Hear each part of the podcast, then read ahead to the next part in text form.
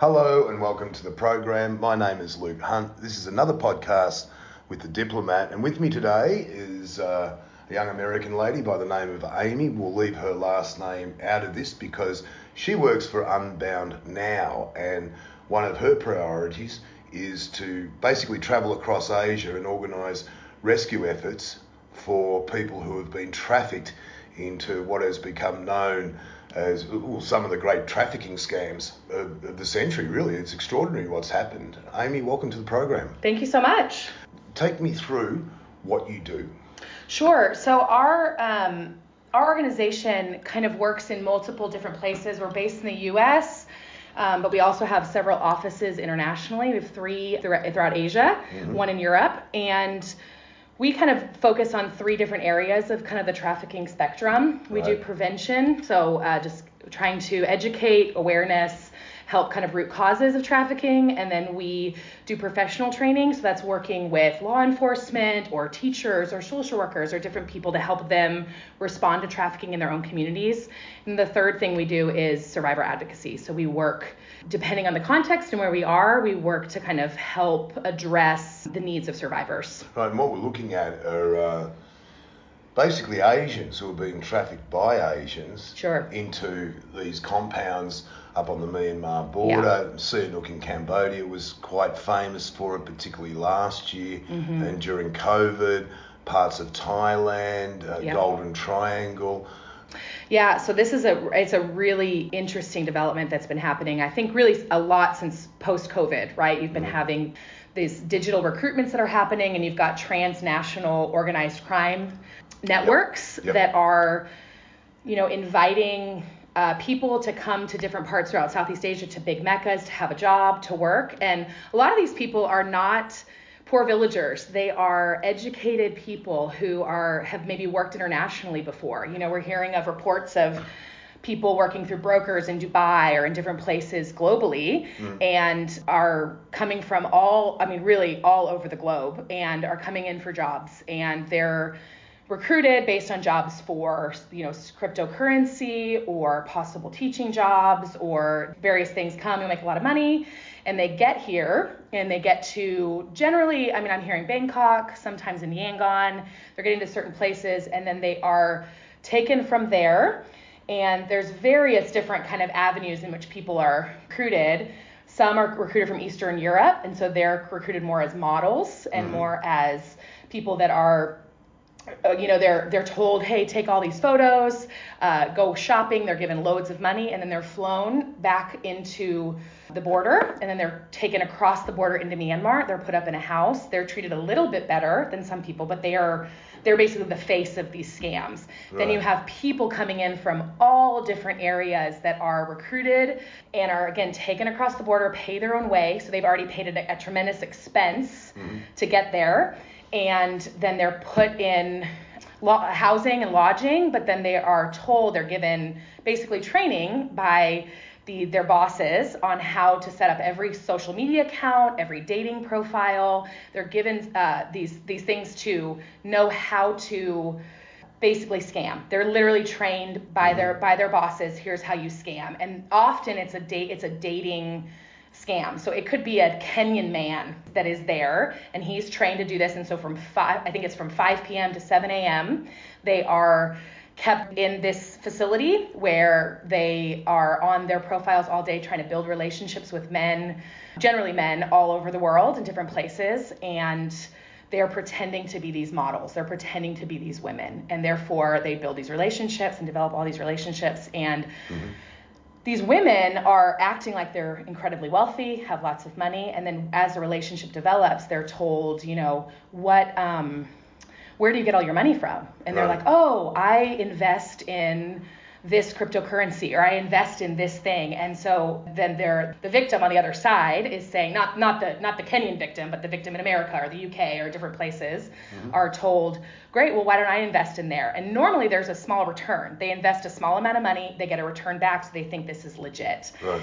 But then little by little they get them on the hook, and then over over a long period of time they um, will give large amounts of money. And so we're hearing hundreds of thousands of dollars and millions of dollars that are invested. And once that happens, they are cut off contact, and that money right. is, is taken. So that's basically the scam aspect of it. There's a whole different side of what's actually happening with these victims on the ground. I think a lot of people want to be angry at, oh, these scammers. We talk about them like they're, you know, um, like they're scammers and they're doing something wrong. But what we're hearing reports of are you're paid a small amount and you can make more money. That's why it's really hard to even prove exploitation in some ways because they are technically promised a salary and paid a salary. And depending on how much they scam, they get more money. But they are not free to go. They you have to pay for like a, a, a thing of noodles is like eight dollars for them to pay for that. Mama's um, noodles. Yeah, yeah, like what yeah. costs fifty cents, you know. Right. Um, and then if you sit back in your chair, you're fine. If you cross your legs, you're fined. If you want to take a break that you're not when you're not owed a cigarette break, you're fined. So it's almost indentured servitude in that way. They can never pay off the debt that they owe mm-hmm. Because of all of these fines. And then if they refuse to work, that's when it gets that's when it gets really dangerous. in the old days, uh, when young village girls were sold into sexual servitude. Sure. Uh, one of the scams was the mamasans would charge them for everything in right. the sense that uh, that bottle of shampoo cost eight dollars. Yes. You, know, yes. you drank so much of water. Yes. You've made so many phone calls, and they're racking up these bills. Yeah. And the poor kids, I mean, they don't know which way to turn. Right. And the stories that are coming out of these compounds are quite horrific. Yeah. Uh, people jumping out of buildings yes. or being pushed. Yes. I heard one story in Myanmar where one chap had his foot chopped. Yeah. Tell me a little bit more. Yeah, I mean, I th- so that that specific story was actually a case we were involved with where this Indian gentleman wanted to leave. He asked his boss, "Can I leave? Can I? Can I? I would like to break my contract." And they said, "Oh yeah, yeah, yeah." And he said, "Okay, I'd like the money that I'm owed." And so they're like, "Oh, we'll work with these brokers. I hear that there's brokers in Vietnam or different places that will help negotiate." So mm-hmm. they're in that process. And then basically, whoever comes in says, "Actually, you can't leave."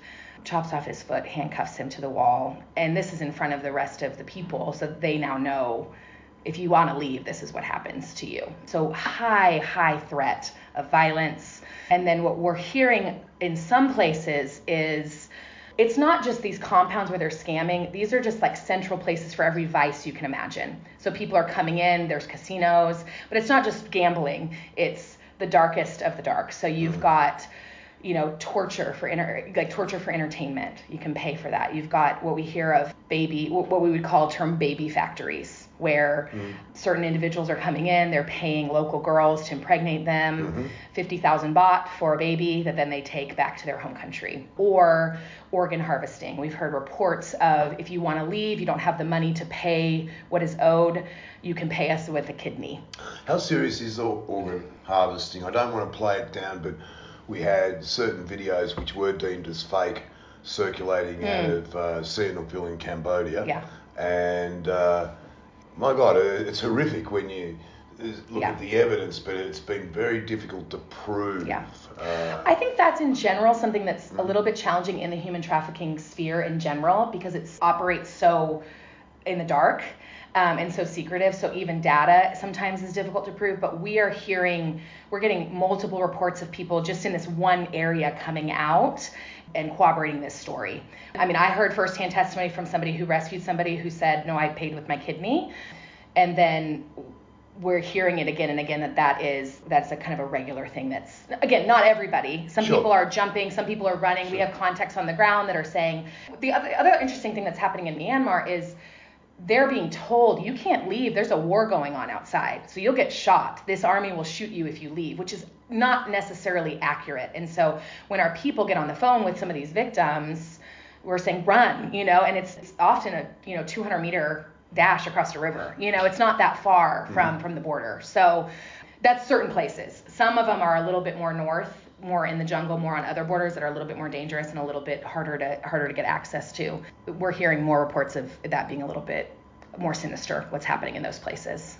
How difficult or how easy have you found the authorities in terms of orchestrating uh, rescue operations? Mm-hmm. My reading is that Interpol has been trying mm-hmm. quite hard to stay on top of mm-hmm. this, and there seems to be operations going on between Interpol in various countries yeah. and local police forces on the ground, which may not necessarily involve permission, let's court, say from um, Naypyidaw in Myanmar. Right. operations are being carried out uh, on a very individual basis. Uh, Yeah. How, how are you dealing with the different types of authorities?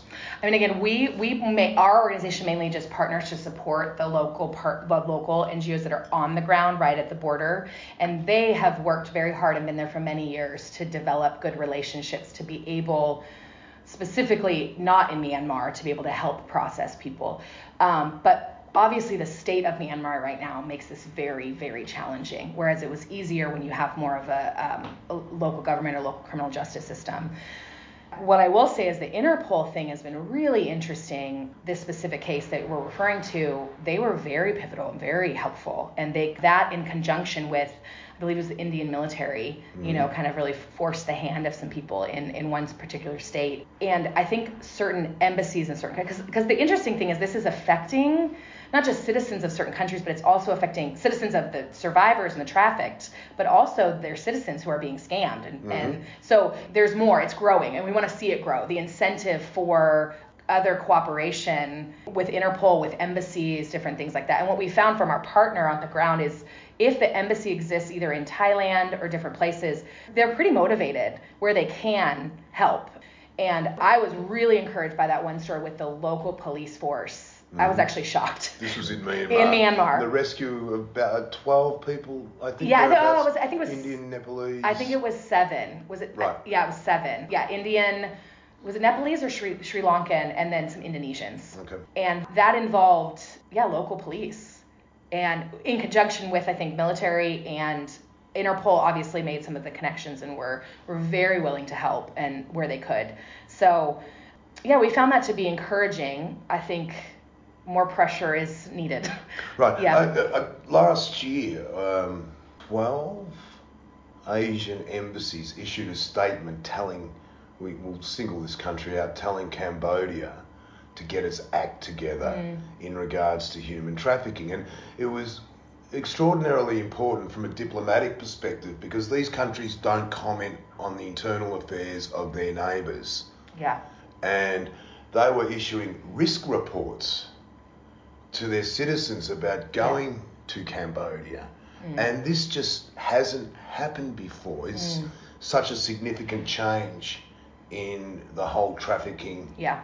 industry. Yeah. And I, you- I think you were saying before we started recording about the digital nature Yeah. of uh, trafficking and how that has changed Yeah. what it is that they do. Right. Yeah, I think before kind of what happened in your border stayed in your border and uh, you know, obviously there's always been transnational trafficking. There's always been Sure. child brides and across. There's always been hate traffic to this country, Asians traffic to America. I mean, that happens as well. But because of the digital nature of our world now and the digital nature of organized crime and how we can function at that level, the scope of this is unlike anything we've seen. I was talking to a contact recently on the border and they said, you know, this is this is the worst human trafficking situation happening in the world right now with the mm-hmm. scamming that's happening just the because of sheer size and sheer number. And I think not only is the crimes happening digitally, the recruitment is happening digitally, and then you've got this interesting notion that we actually know what's happening because they have access to their phone. That's something that's really unique about It's this. very, it's quite immediate. It's very confronting when you have the, uh, the parents of children who have been Yeah. trafficked and they're holding a press conference in Kuala Lumpur. Yes. And they have the members of parliament there and they're calling their children who are basically being held hostage. Yeah, normally when somebody's trafficked and held in the in the way that these people are being held, you have no idea what's going on, and your intelligence is very minor. But and that's I mean again, several of these cases are coming out because of Facebook, Facebook Messenger. Somebody's mm. messaging somebody across the river, help me. And a lot of our intelligence is, oh, the sister of so and so said this because they're talking to each other. Right. And so we know what's going on. We're not in the dark. Even law enforcement isn't in the dark of what's going on. But it's because of the complexity of where it's happening, mm. getting in and out and getting local law enforcement to do something is challenging. I'm sure there's a lot you cannot say publicly because of operations that are ongoing. One does not want to put those Sure. operations in jeopardy. But do the uh, do you have faith in the authorities from the sense that uh, they know who's responsible for this? I believe so, yes. I don't know that they would be able to to say, oh, 100% this individual isn't involved, Mm-hmm. but I think from a organized crime can pin it triad. It's not. I don't think it's. I don't think it's difficult. I just think the complexity of that politically and yeah, yeah, just geopolitically with what's going But on. we're, because we're also under the impression that, you know, say in Cambodia, there was a ban on online gambling, and then that coincided with uh, COVID. Then there was a great Chinese exodus out of Southeast Asia, and most people went home. However, a large criminal element did not. They stayed behind. Yeah. And towns like Sihanoukville, 1,100 half-made skyscrapers which have been abandoned, basically became their home. Uh, Yeah. And uh, this seems to it kind of spawned from over the last two, three years. I think for sure you seeing how they were operating in Cambodia has Right. moved. They have just they've moved locations. Yep. And they are now operating on the other side of the border in Myanmar, where Mm-hmm. there is less infrastructure, less of a justice system, and are able to operate a little bit more freely. That's absolutely what you're seeing. I don't think that we're talking about different entities. I think it's just an expansion of those entities. And dealing with Thailand across the border and into Myanmar, uh, a very local. I would imagine places like Shwe Kokko, Yeah. for example. I've heard it's big business there now, Yes. and what was once a small village has uh, turned into a thriving Yeah. Yes. criminal scene. Yeah, I mean, it's, Enterprise? It's, uh, yeah, I mean, enterprise would be the right word. I think that's what I'm saying of the scope of this and the reality that it's just it's so close and yet it's feeding, yeah, the criminal activity of this region, and the access is is very easy. Well, that's what I'm surprised by is where how people can get into this and and what's taking place in these places. Yeah, just as far as what one of the things we're hearing is if you're if you don't you know these these victims that come in and have to scam they're being threatened if you do not comply. You can work here or you can go over to the the brothel down the road and you can work there. And so it's just the the level of deviancy and what's happening there. And it, it is it is the amount of money that is flowing is staggering Uh, could you ha- hazard a guess? How many people do you think have been trafficked over the last two, three years? Say, uh, since COVID erupted, I just thousands, yes i mean tens of Yes. thousands. Yeah. I mean, again, I know of one particular, the numbers we're hearing of just one particular site, 10,000 people Whoa. in one site. And there's, there's, and it's a, it's a large one, but there are many along the border and multiple borders. On that basis, you'd be looking at yeah. a hundred thousand. I, I, I couldn't, I couldn't guess. I know, it's that no high. It's, it's, it- yeah. And you don't want to throw the, you know, numbers, but, um, it's a, it's a large amount. And, and it's interesting because some of them are there. We, I think it's important to say some of them are there by choice. Like they're not all now. They've learned to live with this this Stockholm syndrome. a I don't know if it's Stockholm or um, well, it's better here than where I came from. Some of that situation is happening. Or hey, I've learned I don't have any moral like. What we're hearing is the people that have come out or wanted to escape have some sort of moral compass about lying and scamming people, mm-hmm. whereas those that that are staying, you know, I would look at them as victims. Obviously, they're not there. They were fraudulently brought Trafficked. there. Yeah. Yes, trafficked there, but have either figured out a way to live there in peace and. But I also think it, it's important to know, and this is something, though their their bosses on the ground at those places are also under the thumb of somebody else, right? So it goes up the chain of command in these criminal networks. So mm-hmm. if if that boss doesn't produce the money that they that they're supposed to be, they're gonna they're gonna They're take it out on the their exactly. So it's it's all the way it's from the highest level down. So Keep the dog. yeah, yeah. So it gives you a little bit of compassion because you hear about this, this, these things that they're doing to these victims, and yet you realize they're in some ways victims themselves, right? They're whether it's their family that's being threatened or different things back home, or so it's just a very complex situation. But I think there are people that have learned to kind of live in the the realities, know how to behave, know how to do your job, so it's fine. And they are making, there is the potential of making money. They're not working for nothing, right? So it's complicated. Even from a trafficking Yeah. perspective, it's complicated. So What would you like to see happen next? The way it's evolved, it's something else. Yeah. And there is some justification when the authorities argue that they'll kind of, oh, geez, what happened here? How do they get up to speed with that? How do they climb on top of it? Particularly if we're looking at Myanmar and across the border regions, which are basically almost the equivalent of a, a failed state. Nobody seems to have any authority there unless it's under the control of uh, one of the very many militias. Yeah, yeah. I mean, what I would like to see is somebody to get in there, to there to be pressure put on politically and possibly tactically to address these centers to stop them from operating. That would be the best case scenario. Is that these places are not allowed to operate. Right. I think. If you're yeah. pursu- if you're pursuing them through the courts, is there a universal jurisdiction rule? Can that apply? I, or does it have to? I mean, you, obviously the chances of prosecuting Yeah. in Myanmar Yeah. are next to nothing. Yeah. As far as we know, there haven't there has not been any successful prosecutions in Cambodia to date. Yeah. I think the Thais are probably much more on top of it. But where where do you prosecute? How do you put these bars? I mean, I think you're right because, and that's, and in some ways, that's why they've moved to Myanmar, right? Right. It makes sense for them to be there because there there is very little accountability. hmm I think, again, with not having, not knowing the Thai Thai court system super well, I would think that many of them are, are being trafficked through Thailand, and so there could be some criminal or some legal legal prosecution that way. But I, I I'm not an expert in that field, so I don't know that I'd be able to speak to it. But I do think, I don't know that International Criminal Court is the is the right way to go about this. it's, but, it's yeah. quite lofty at the It is, moment. it I'm, is. I'm Yeah, not, yeah. I'm not too sure if they want to step down to the sort of grassroots levels, Yeah. but if you look at the crimes they've prosecuted for over the years, when you those big massive crimes, uh, genocide, mass murder, crimes against humanity, we're looking at 100,000 people perhaps who have been trafficked. All of a sudden, it's kind of like, what's going on here? Is, Yeah. are, are the right people paying attention? Right.